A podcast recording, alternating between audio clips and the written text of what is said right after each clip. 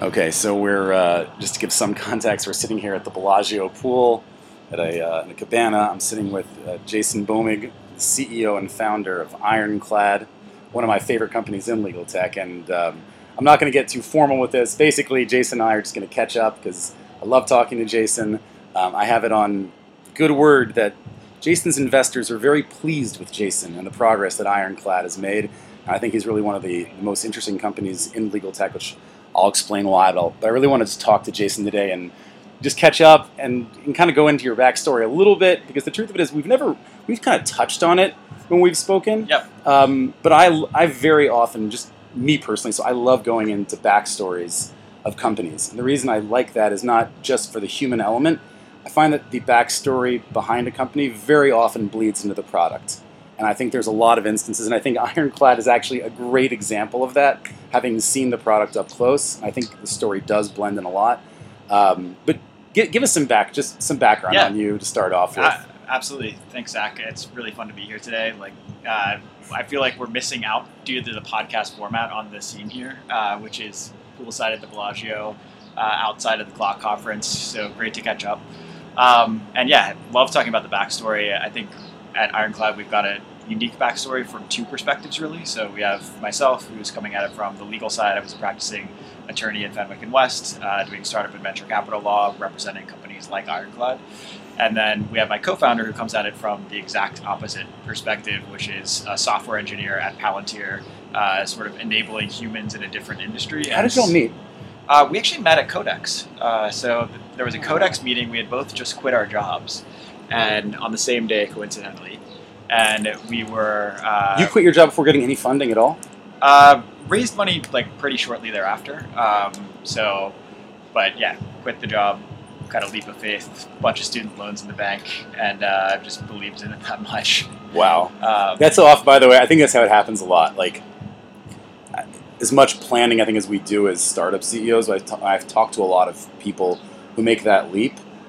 It's done without much planning. Like, the, the leap itself is kind of frightening, so just, you got to do it. yeah, yeah, you gotta you gotta jump off the the ship there. Um, I think there's kind of a a lot of mental thinking that goes into it before actually making the jump. But you're right, you just got to pull the trigger at some point. How So, how long before you actually left Fenwick did you have the idea for Ironclad? Uh, so I mean, really, I had the idea after leaving Fenwick for what Ironclad became. So there was about a six months of forming the core idea. Uh, the problem space, though, the the boundaries of the problem that we wanted to play in, I was pretty clear on by the time I was leaving Fenwick, which is contracts are a mess. We don't have structured data around them. How can we get structured data? Because if you can get structured data, it sort of allows the whole legal profession to reorganize itself. You know, associates can do different work, uh, companies can operate completely differently, and that seems like the key to unlocking a lot of the problems that if you tackle them separately uh, are much more difficult than if you tackle the root problem. Which Did you have everything. like? Did you always have an entrepreneurial bent? Did you think because, uh, and a lot of attorneys, I think, the reason we go people go into law in the first place is nice high salary, Yeah. pretty predictable, safe. Kind of the opposite of entrepreneurship in a way, and I think it's why you get so few legal tech companies up until recently because the risk is very high. You're talking about people who don't like to take, or at least are at least are, labeled as Yeah. not having a big risk appetite. Um, but then on the other hand, like, you, you, did make this move. So did you Yeah, did you I- feel like you wanted to be an entrepreneur? You know, I think that's interesting about Ironclad is I don't think either Cai or I are of the category of entrepreneur that is sort of like the serial entrepreneur just loves the entrepreneurship for the sake of entrepreneurship. The guys who were like starting companies when they were 14. Yeah, yeah. I mean, I I didn't think I would start a company. Cai didn't think he would start a company. I think we both got so fascinated with this problem, and I, I don't think either one of us will start a company again. I think this is our company. This is your company. like you know, twenty years, and uh, you know, that's it. Yeah, I, I can look back into my own past and like find things that I now can identify as entrepreneurial. So Yeah. I was a stand-up comedian, which in, in a sort of way is kind of like launching a venture. It's very Yeah. much full time, but I also I don't come from that. Like whenever when I talk to those people, I, I always feel like bad about myself. Yeah. These people that like, oh, when I when I was 14, I started a service to deliver pizza into my high school, and Yeah. I've been, you know, like, you know, th- I, I sold my first business at 21. I then you know went to went back to business school, left business school, started my next company. I'm not Yeah. one of those guys. I mean- I, I, they said it sounds like a lot of fun. Yeah, well, I think the reality of it is, that, I mean, starting a company is really hard. Um, Yeah. So I think you have to be a little bit of a masochist to want to go through that process a number of times. Right. Um, but yeah, I, I was I was talking with another very successful legal tech entrepreneur, um, also a, a YC grad, who was saying everyone thinks this looks like a lot of fun. He said it's not as much fun when you're maxed out on all your credit cards. Yeah.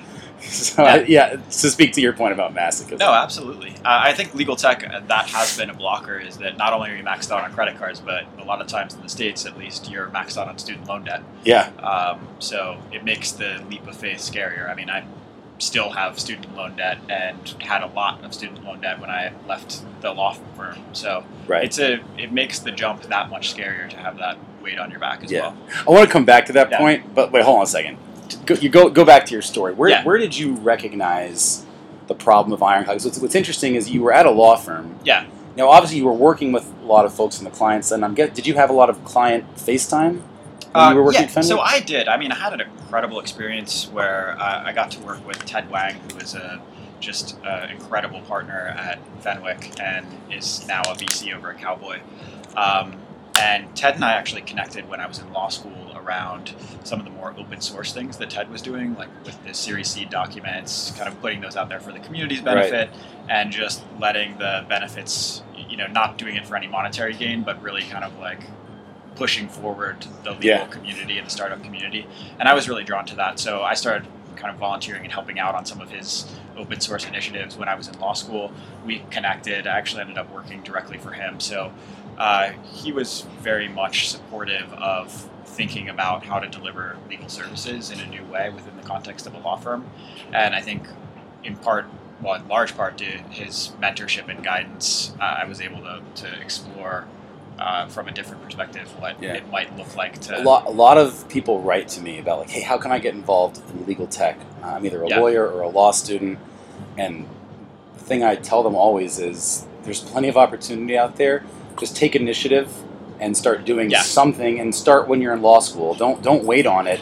Uh, so I was talking to one guy. I said, listen, go work for any discovery company while you're in law school. Yeah. On a pure internship, that is a pretty solid place. There's a lot of there's a lot of positions open, and you'll start finding out like how it is that people market and sell into legal. Just as a simple example, but like again, you just took initiative when you were in law school, and I think that's also like a like I look back at my law firm experience, and I think how could I have done that better? I'm always looking back and sort of you know introspectively, and I think taking initiative was something that I, I didn't understand that you could do at a law firm. I kind Yeah. of thought you sit, totally. you wait for work, then you just get loaded with work. You're loaded for, for weeks and weeks and weeks at a time. You get a you get a breath, and then you go back and work, work, work, work, work. And it never even occurred to me. I know it sounds strange, and I'm an I'm an entrepreneurial, like enterprising person, but I didn't take initiative at all Yeah. at my law firm. I think a lot of folks fall into that, and I think you can start taking initiative like way early in the process. Completely agree.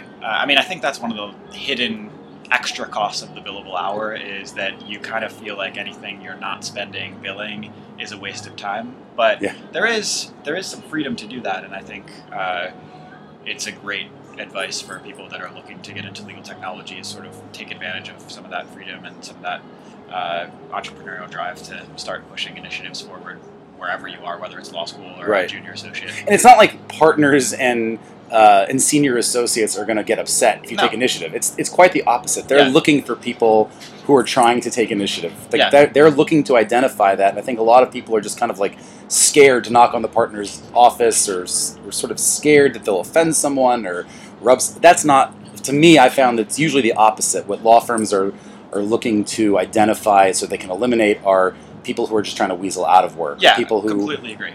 I think you you have to work harder to do the uh, innovation part within the context of a law firm. Like I had this tutor that would teach me how to code on my Saturdays when I was at the law firm, and I would take that and like work on my nights to make these scripts to make my life a little bit easier.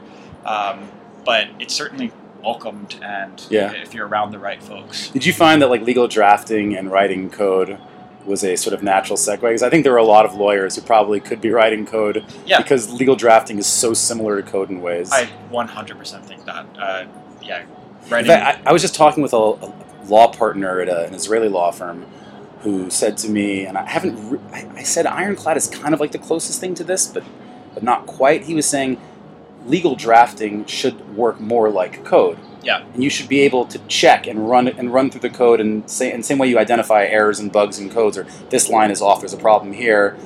We really should think about like advanced drafting in that way as well. And I, I thought about it, and I was like, hmm. I haven't, I haven't really seen that, but it seems like Yeah. something that, again, I think for more standard documents like Ironclad does, it's probably not as necessary. But you talk about like very sophisticated credit agreements, where all parts of the agreement have to be talking to one another. You're talking about hundreds and hundreds of pages. It would be able to, you know, be great to just be able to like run a check Yeah. of your code. You you know, software engineers have these concepts, like the concept of unit tests, just an automated test to make sure that the little things are happening correctly. Like you didn't break any definitions in this document when you updated section 13.5. right? Uh, there's a lot of analogies like that. So, so where where at Fenwick did you realize the problem? Do you can you can you like remember a single moment, or was it over time? Yeah, I think it took me a while to realize the underlying cause, which I, I think is lack of structured data. Um, the symptoms, though, are everywhere. So, I mean, I think I remember my first week at Fenwick doing a diligence exercise where we were tying together the cap table. So you, you sort of have to go through hundreds of records and make sure that the board consent matches the options grant, which also matches the exercise agreement and you're just checking dates and you're checking that the figures and facts are the same across these three sets of documents hundreds of times. So uh, I don't think I realized it was a structured data problem at that point. I knew something was wrong, but uh, after kind of encountering different symptoms of that that underlying cause, I got to the structured data problem. You don't feel it doesn't feel like you were an, an unhappy lawyer. I wasn't. I, yeah, I actually really liked being a lawyer, and I think a lot of the things I like about working at Ironclad are the things I liked about being a lawyer. Um, you know, as a, a lawyer and a junior associate working with tech companies in particular, you actually are a lot more knowledgeable than the your clients. Even these really smart CEOs and uh, co-founders, they don't know some of the rights in their Series A stock agreement, and you can just with 30 minutes of phone time with them really help them understand a legal issue. And the same is true with respect to technology. You know, we work with in-house counsel, and in-house counsel are incredibly smart, um, thoughtful people. But some of them are encountering technology for the first time, Yeah. and you really get to be this counselor that helps them think through how to make the right decisions. Some of them are encountering contracts for the Yeah. first time. Exactly. I think that's like an under highlighted point. Is no, that that like is very true. I, I worked for two years as a transactional attorney, and if you would show me a commercial agreement or ask me to draft a you know, supply chain agreement, I, I would look at you sideways. I wouldn't know what I wouldn't know the first thing. I was actually Yep. speaking with um, Brian Bratcher, who's giving a. Um, I, we, we, you and I hung out with Brian last year at CLOC, so he's giving a, an M and A 2.0 session today Cool. and I asked him like, you know, what the what the presentation looked like, and what was interesting was that he said to me, "Well, the first thing I'm going to do is explain to folks in legal ops what an M and A process looks like." And I kind of thought I was like, "Huh, if you're a, a paralegal who got promoted to head of legal ops, which is very, you know, that that happens quite a bit, where someone who is zero experience on the transaction side, maybe only has been working in litigations, all of a sudden the department finds out, hey, we need someone in legal ops, and they just promote you.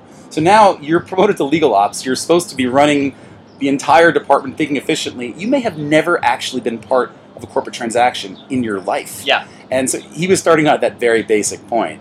So I think that's also sort of interesting. And, and when you're talking to GCs, not only may they not know about technology because it's not been part of their job until now, they may not, if they're a young GC, they may be completely new to this process. Yeah, no, it's a, it's a great point. I'm, it's been fun getting to know the general counsel persona a little bit more, and that is something I really respect about the role is just how many fields they have to know about. You know, and they might need to know a little bit about employment law, a little bit about contract technology, um, but don't have the time to go deep in them. And I think Right. they really rely on experts around them to help make those decisions, and that is truly what I like about the counselor role. That as a technology vendor with deep legal experience, we get to play a little bit of that Right, uh, and that's thematically similar to the thing that I liked about practicing law. right. Um, so John and Carolynn Levy from Yeah. Y Combinator are big fans of you. Love They're- them. They, they were their, your first investors. Yep. Um, I tell people all the time the two most important people in legal technology are two of the quietest. Yeah. Um, they're not on social media. They're you would not know that they even exist unless you start going through Crunchbase and you look at all the legal technology Yeah. companies, and like every single one of them has been funded by YC. And I've asked the partners at Y Combinator before, like, why do you guys keep funding legal tech companies? And they keep coming back to me and telling me because John and Carolynn are on staff here, and I I keep telling people, yeah, I've, like a lot of you know later growth round investors will come to me and say, hey, who's hot in legal? Yeah. And I'll point them in the right directions, but I usually say the best indicator is if John and Carolynn invested in the company, then you should look at them very seriously. Uh, I feel like they've got the golden touch.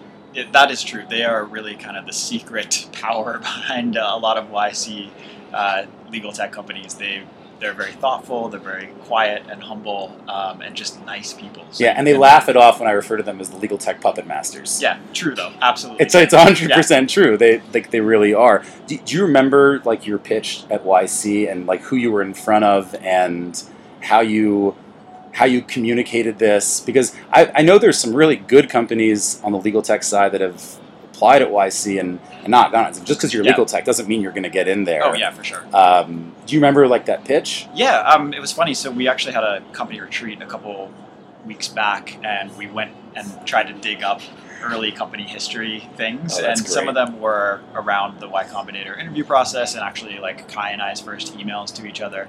Um, and our our pitch has actually been very similar. Uh, I think it was something like. Uh, structuring legal data through contract workflows was the core of our pitch at that point. Um, I remember going into a room, uh, there were three people there, and we gave our 15 minute interview. Do you remember who you were in front of? I'm trying to remember now, actually. I think it was Aaron, um, Aaron Aaron Harris. Harris, I think Kevin Hale, and maybe Kat Mañalac. Yeah. Okay. as Cool. Yeah, so those were our three partners once we were in YC as well, and I think they try to match you up that way. Uh, which and they're all fantastic. And so, do you remember? Did you come in and sort of talk about this, your story and how you, as a lawyer, recognize this idea? Um, because that's the one thing I tell anyone who goes to YC is: listen, some of the greatest companies that YC has funded came in and pitched a personal story. Yeah, So if you go in, don't talk about your product. Talk about you and your story and why you're starting the company, because that will sound most similar to the pitches that they remember being home runs. Yeah, I think that's true. I think they're looking for, and they do a remarkable job of picking out good, smart, nice founders. I think. Um, so I think they're looking for some personal connection with the story. But one of the things that was surprising to me in YC, and I now completely see the value of, is they do a great job of teaching you how to talk about your product in really simple terms and just getting away from the hype of so much of which we see in the valley. And I remember, I think at least half of our interview was, "Hey, walk me through what Ironclad will do. You know, where is the button? What happens when you click on that button? What does the screen look like?" At a very basic. How much did you level. have at the time? Um, we had some basically like mock-up prototype things. So I don't think we had any code written when we went Right. into the interview. We did. This is- this is YC, why I we had see- a working product. This is YC back in the day. YC today, I know they, they had a Yeah. company a few years ago that applied to them that already had 40 million in revenue when they apply. It's unbelievable. When I go back to Like- alumni demo day, some of these companies is just Yeah, I remember looking at the one. I think it's called Boom. It's their air. It's yeah, this new kind of airplane, jet. the new supersonic jet. Yeah, it's like that. Yeah, some of their companies now are coming in with like just incredible progress, but they've done such a good job. I think one of the things they've done that gets underrated is why is um, Hacker News. Yeah. They- They've been able to use Hacker News to stay in front of their target audience on a daily basis. yeah, I mean, they want people from tar- from Hacker News to apply, and people who read Hacker News read it um, daily. It's an incredible funnel. Yeah, that's how I started. I was working as a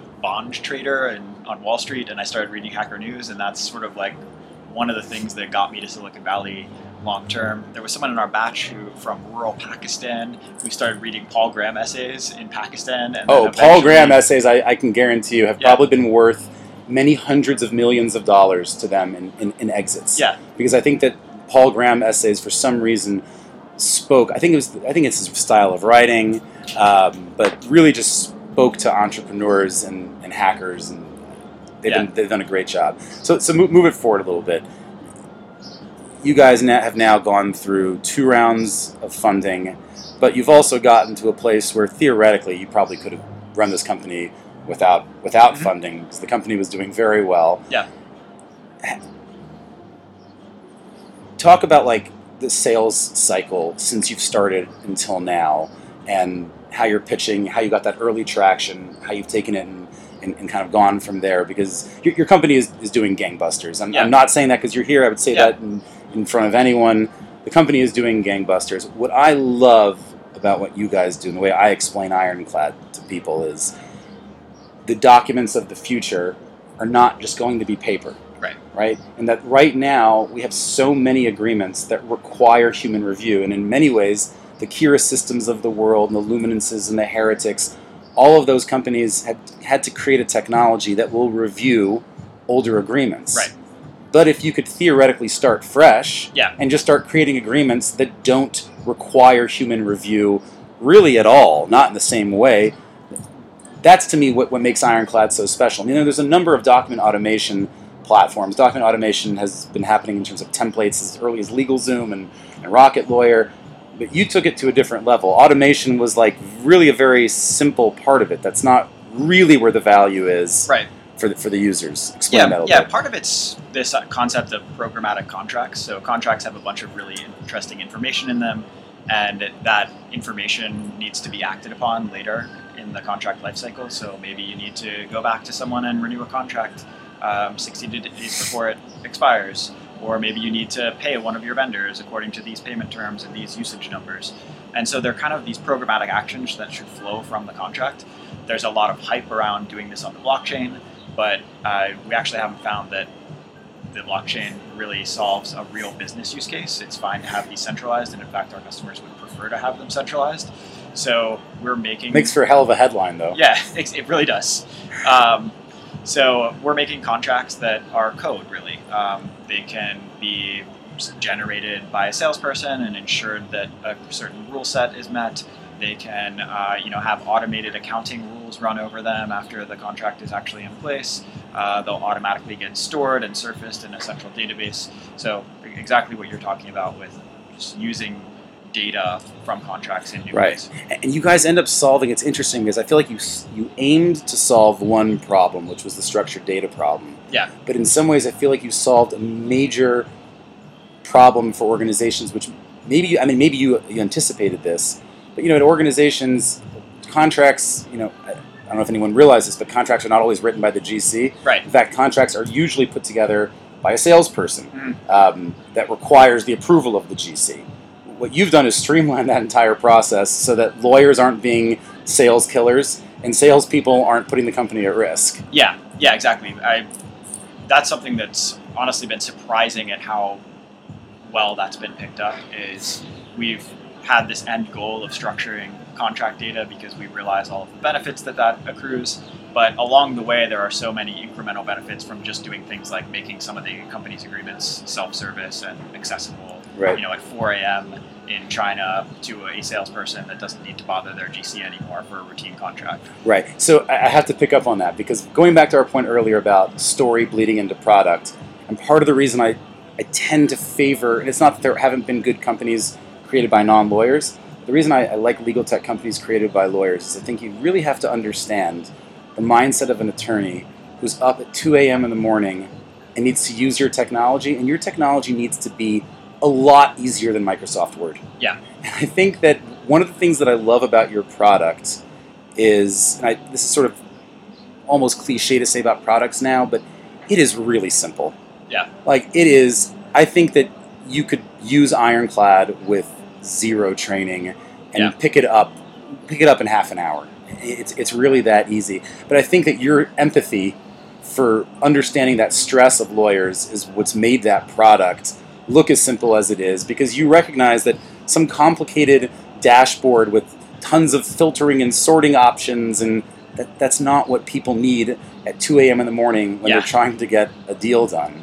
Yeah, I, I completely agree. And I got to credit my co-founder Kaya a lot for our, our product design as well. So I think you, you need the knowledge from the legal perspective, but you also need the powerful technology that only these MIT, you know, Palantir, Carnegie Mellon engineers can really get under the hood and Right. create a simple product that's actually quite complex under the hood. Yeah, it's it comes to interesting that it's interesting. You, he, he, I've I've met him before, and he's kind of like obviously talented. When you talk to him, you instantly know you're speaking to someone who's really good. Yeah. I guess what's interesting to me is that you were able to persuade him to come on this journey with you, because I know that legal tech companies one of the real challenges is recruiting the best people. Yeah. Because developers care a lot about like the lunch table. Yeah. Right? They like to sit down at lunch and talk to their other developers and their developer friends about where it is they work. Yeah. And they want to work at Google and at Facebook and at Salesforce and uh, Cisco, the, the big companies. And very often, legal tech is just isn't on their radar. A lot of developers might not even realize that legal technology is a thing. They might blockchain or fintech. There, there's a lot of sexier areas Yeah. that they could be in, and yet you were able to get someone really talented. And actually, I can look down the line at some of the most successful, hot legal tech companies I know, whether it's Logikcull, Simple Legal, um, Ironclad.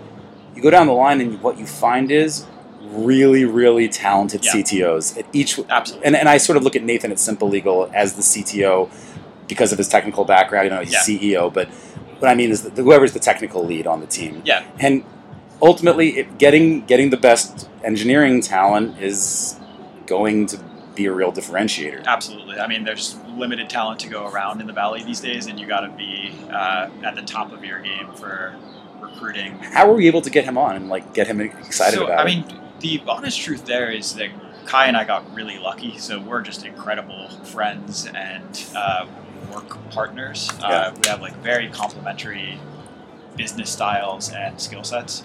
And we, I think he would say the same thing. We got lucky with that one. Uh, we were really interested in the same idea, so the early stages were kind of easy. But it's so hard to predict how well you're going to get along with someone that you really need to have a pretty deep relationship in order to be successful.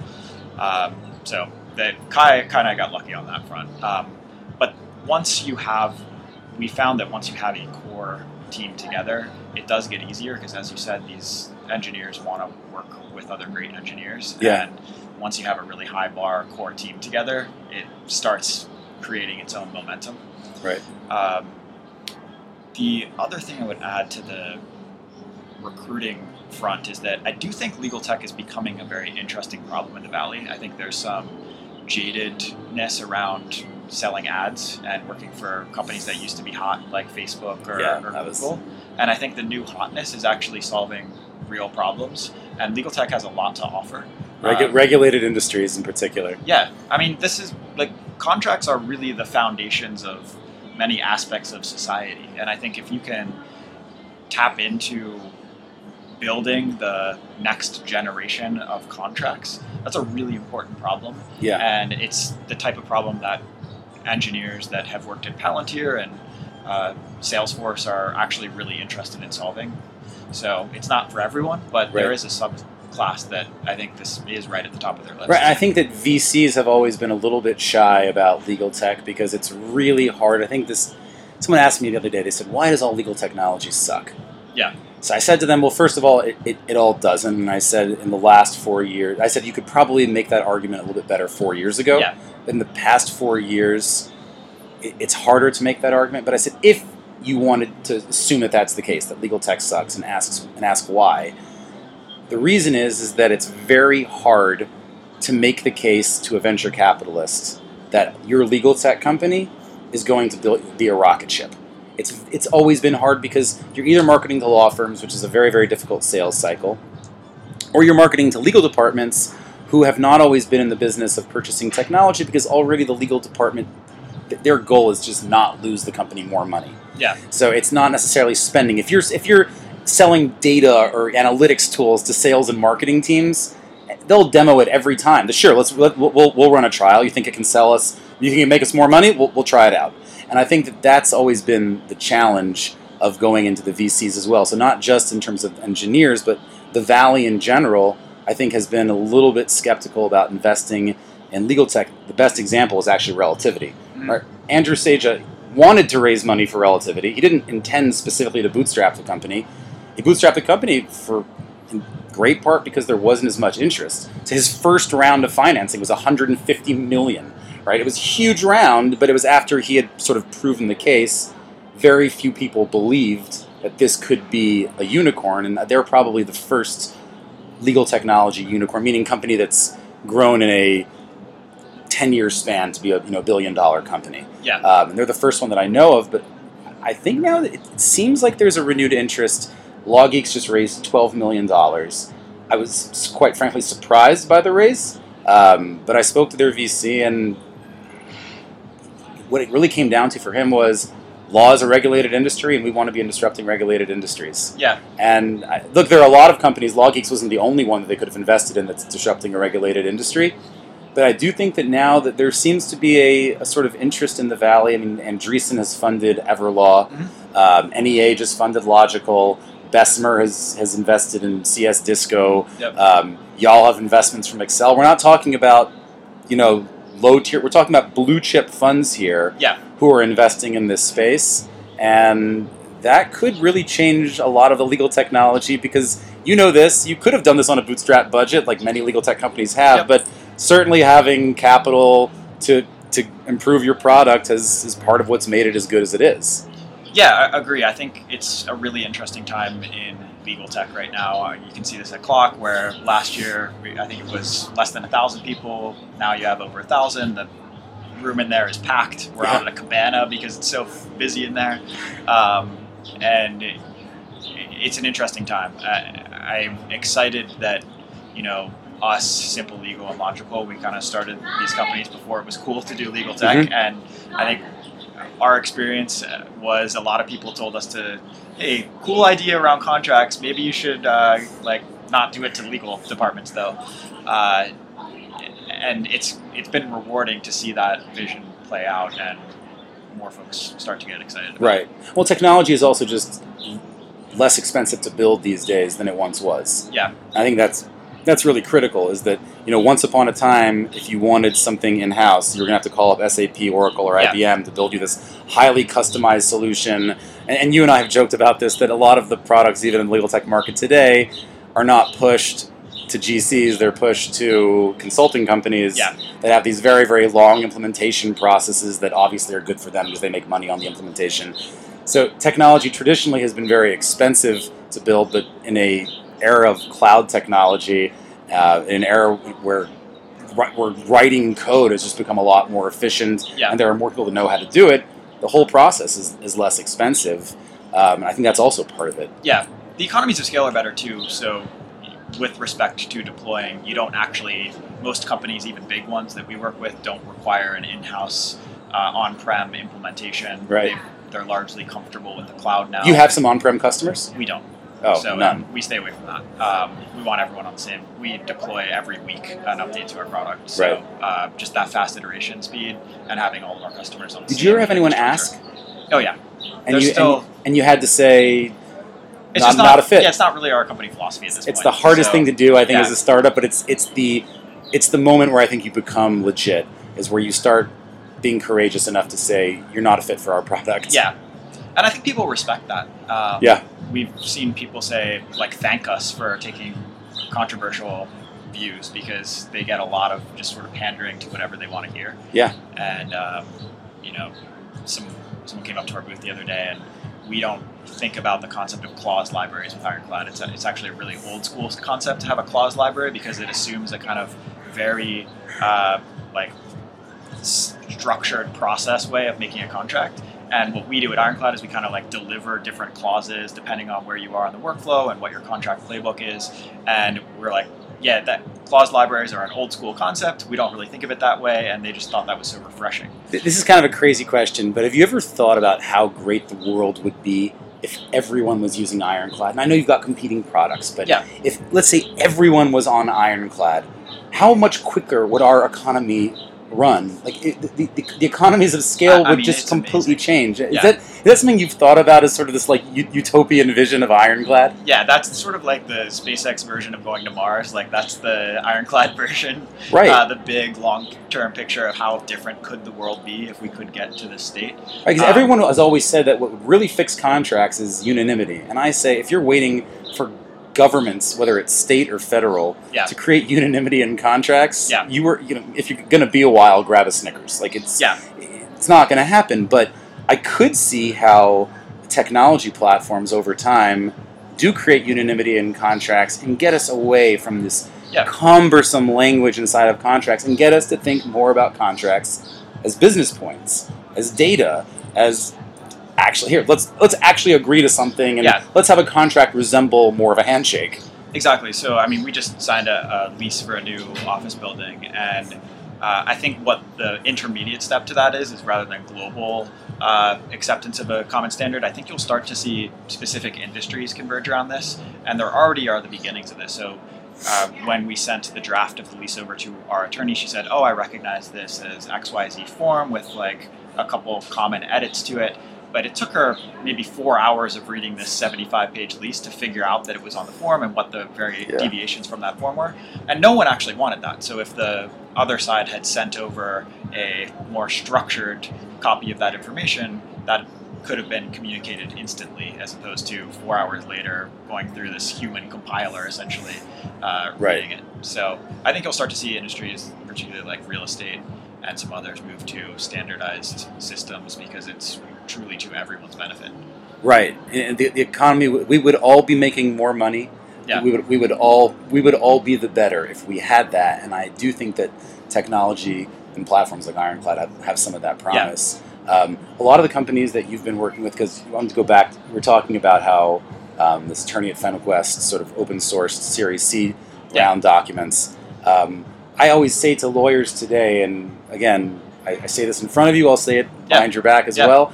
If you're a startup attorney, whether it's at Wilson Sonsini or Cooley or wherever in the world you are, your Series A documents that you provide your client, they don't really care that much about. They've probably never read them. Right. Um, they would just care about the financing, and you might care a lot about those Series A documents. But the truth is, they could find them online. Yeah. They're using you because they want you to help them get to that next stage and take care of their risk. But to me, what's surprising is I would think that every single startup attorney would recommend Ironclad to their startups. And, and the reason I say that is every single startup who's gone through a seed or Series A is going to have a ton of option agreements and employment agreements and NDAs and non competes. Even if you're not a contract heavy organization at a business level, you're going to be a contract heavy organization at a human level.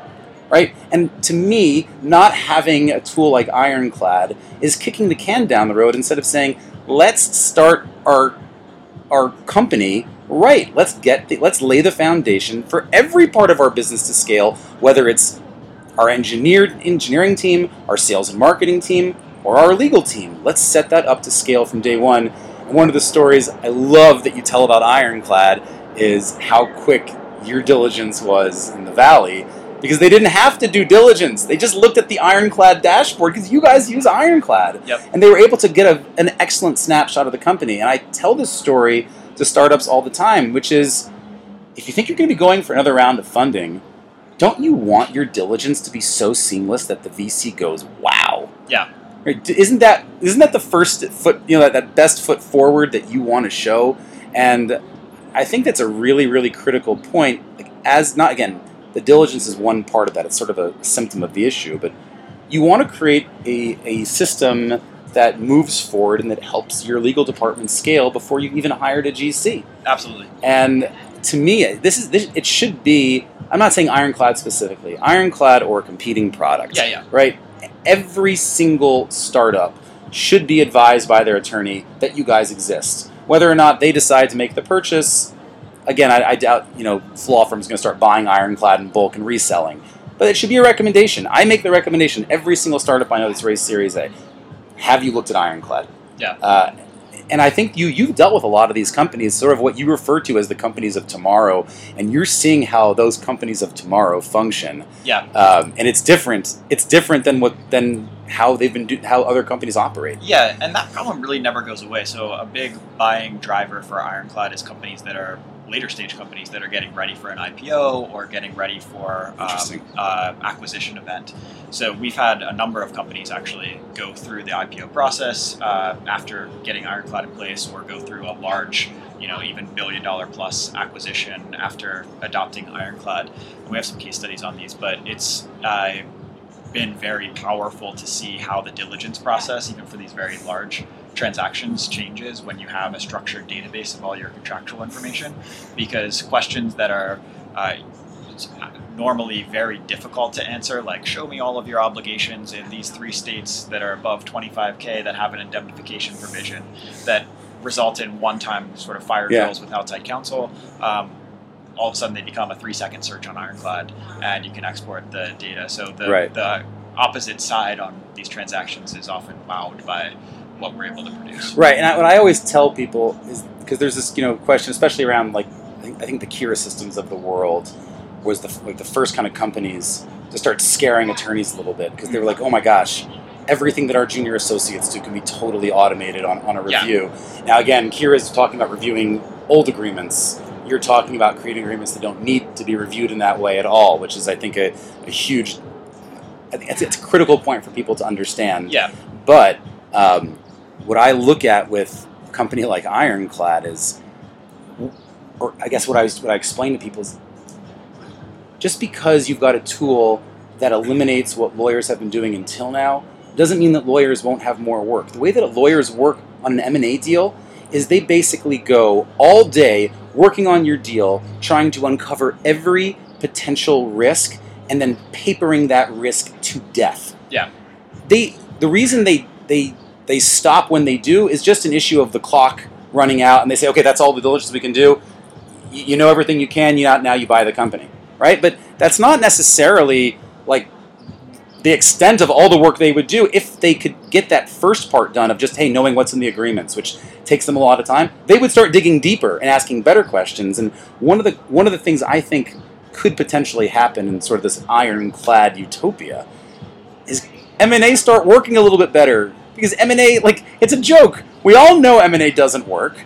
We all know that every time you buy a, a, a company buys another, the the, the, the purchaser, you know, their stock price goes down because people generally speaking look at M&A as a process that doesn't work.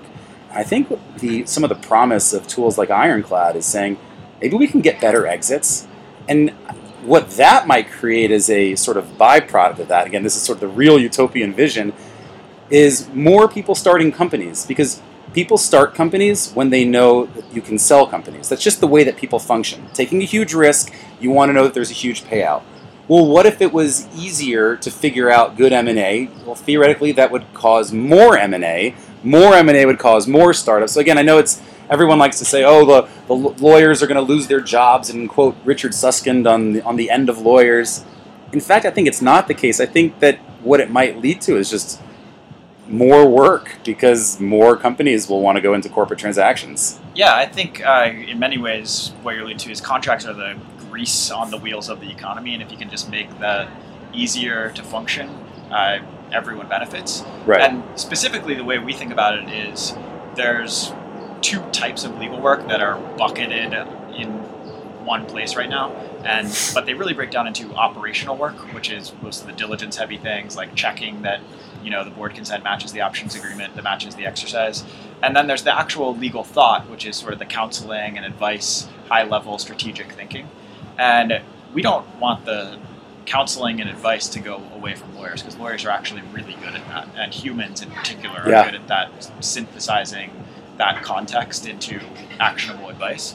Um, but what really needs to go away, and what's causing associates to be miserable and clients to be unhappy with their spend, is that operational work that's being done by a very inefficient resource. Yeah. So computers are great at routine tasks and um, you know surfacing information around structured search and making calculations and associates are a very inefficient way to do that. So I- I really said- want to replace that. I said to my corporate lawyer once, uh, I said, do you, do you know why I hired you?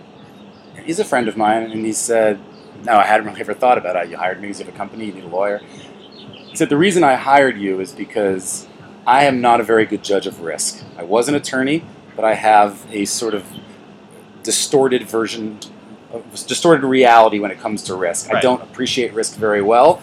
That's why I do things like just decide one day to leave my job and start a company. Right? So I said, You you have a really good understanding of risk, but it's not like a crippling one. I, I can understand that you get business as well, but you have a better understanding of risk than I do as a person. So I want to give you my risk and let you hold on to it because if I hold on to it, there's going to be chaos. And I think that when we get lawyers back to that and we start getting back to what lawyers as humans might actually be better than because you want secondary protocols. Yeah, you want to know what your data is, but you also want that that person with that hunch. Yeah. Like I use the example of baseball. Baseball went Yep. to like, you know, Billy Beane and Moneyball and, and data.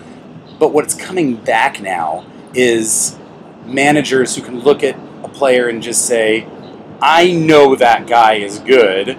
I can see it with my eyes. I've seen hundreds of baseball players in my years, and no amount of data or statistics is going to tell me that that guy cannot come up bottom of the ninth and come up with that big hit. And I think that those instincts and hunches are so powerful. Yeah. And when you and when you pair them with really good data, that's when you get something phenomenal. Exactly. I think that combination of human intuition and synthesis and computational calculations and routine tasks is really the where the future is headed. Cool. So before you go, and I listen, you've been, I, I appreciate you coming out here and hanging out with me. It's great. Um, but I want to ask, you have maybe you're hiding it, but I feel like you are just very mellow, and you always come across as very mellow, and yet running a startup is super is super stressful. And I think anyone who's seen Silicon Valley HBO, the one thing I love about that show is that if something's going well for the team, you almost know that something bad is coming. And if the episode starts off and they're they're in just mired in, in, in bottlenecks and problems, you know that something good is happening. Right. And I find that's a very true feature of startups. Like if I have a good week, a really good week, I know the next week is going to be rough because it just that's the way it works. Very roller coaster. How do you stay so mellow? Are you this mellow for real? Uh, well, so I was talking to Chris Chin from Google's legal ops department the other day, and he was saying that the early Google culture had this quality of laid back intensity. And I think that's a very ironclad and myself personally attribute as well. I might appear laid back, but I'm also pretty intense. So um, maybe that's the. Do you have any Do you have any good methods for maintaining like work life balance? Someone just recently told me turn off the notifications on your email on your phone, and I was like, game changer. And it's total. It's it's been uh, my my blood pressure has Yeah. for sure gone down. I don't know. I, th- I think I've just embraced um, this being an all-encompassing thing. So I'm sort of I'll meditate, um, try to find some mindfulness, uh, try to work out on a regular basis. Yeah, that's a huge Yeah. one. That's a huge one. That the, the game changing moment for me was when I realized that workout was not something that I did in addition to my job. It Yeah, was actually have to. part of my job. You have to do it. and I do it during work hours Yeah. because I know how important it is. I think when you treat it with that importance, you get really the, the reward from it. Yeah. Are, you've worked how many weekends of, of the last four years? Is there? Uh, do you, can you remember one that you didn't? I, I don't know. It's kind of like constant. So ah. yeah, I think it's by the way. This is an interesting feature, and on this we'll wrap. An interesting feature of legal tech entrepreneurs is number one, incredible work ethic. As I think they've all been trained by law firms. I know. and as much work as I, I've, I've been busy in, in startups, but man, when you're when you're in a when you're in a big law firm on a big deal, that's that, that's a different kind of work ethic. And It the is. other thing I think is is the most interesting is fiduciary duty. This is to me what separates legal tech entrepreneurs Yeah. and what I think is an underrated quality as an investment, as a as a sort of a portfolio, as an asset class Agree. right? A lawyer feels fiduciary duty in a way that a, a- your, your run of the mill entrepreneur who starts a company, raises money, then 18 months later they're out of money and they're ready to move on to their next Yeah. thing. I don't see that happening with legal technology. I'm about to interview Alma Asay, Alma grinded for years, for years, and, and, and lived in, in, in, you know, not discomfort, but in stress. And where others would have given up earlier, she stuck it out, and that's just one example. There are many attorneys who've started companies Yeah. who who refuse to give up because I think they have this sense of no, I told I raised money from my investors and I told them I was going to give them a return, so I'm going to do everything I possibly can until I've Yeah. done that. I think that extends to customers as well. There's this less of an attitude in legal tech generally, I think, of uh, taking advantage of customers. And it's really, we do look out for and have a sense of responsibility that I don't necessarily see outside of the legal tech space. Um, Interesting. Dude, This has been amazing catching up. yeah, This is has been like so much fun, and Let's do uh, it again. Yeah, absolutely, and, and I'm, I'm loving this cabana. I think we're gonna we're gonna we're gonna set a trend here in CLOC next year. Next year we're gonna have Yeah. all, all, all the booths be at uh, out of I'm the into pool. it. All right, man. Listen, amazing hanging out, and um, Thanks for having me. yeah,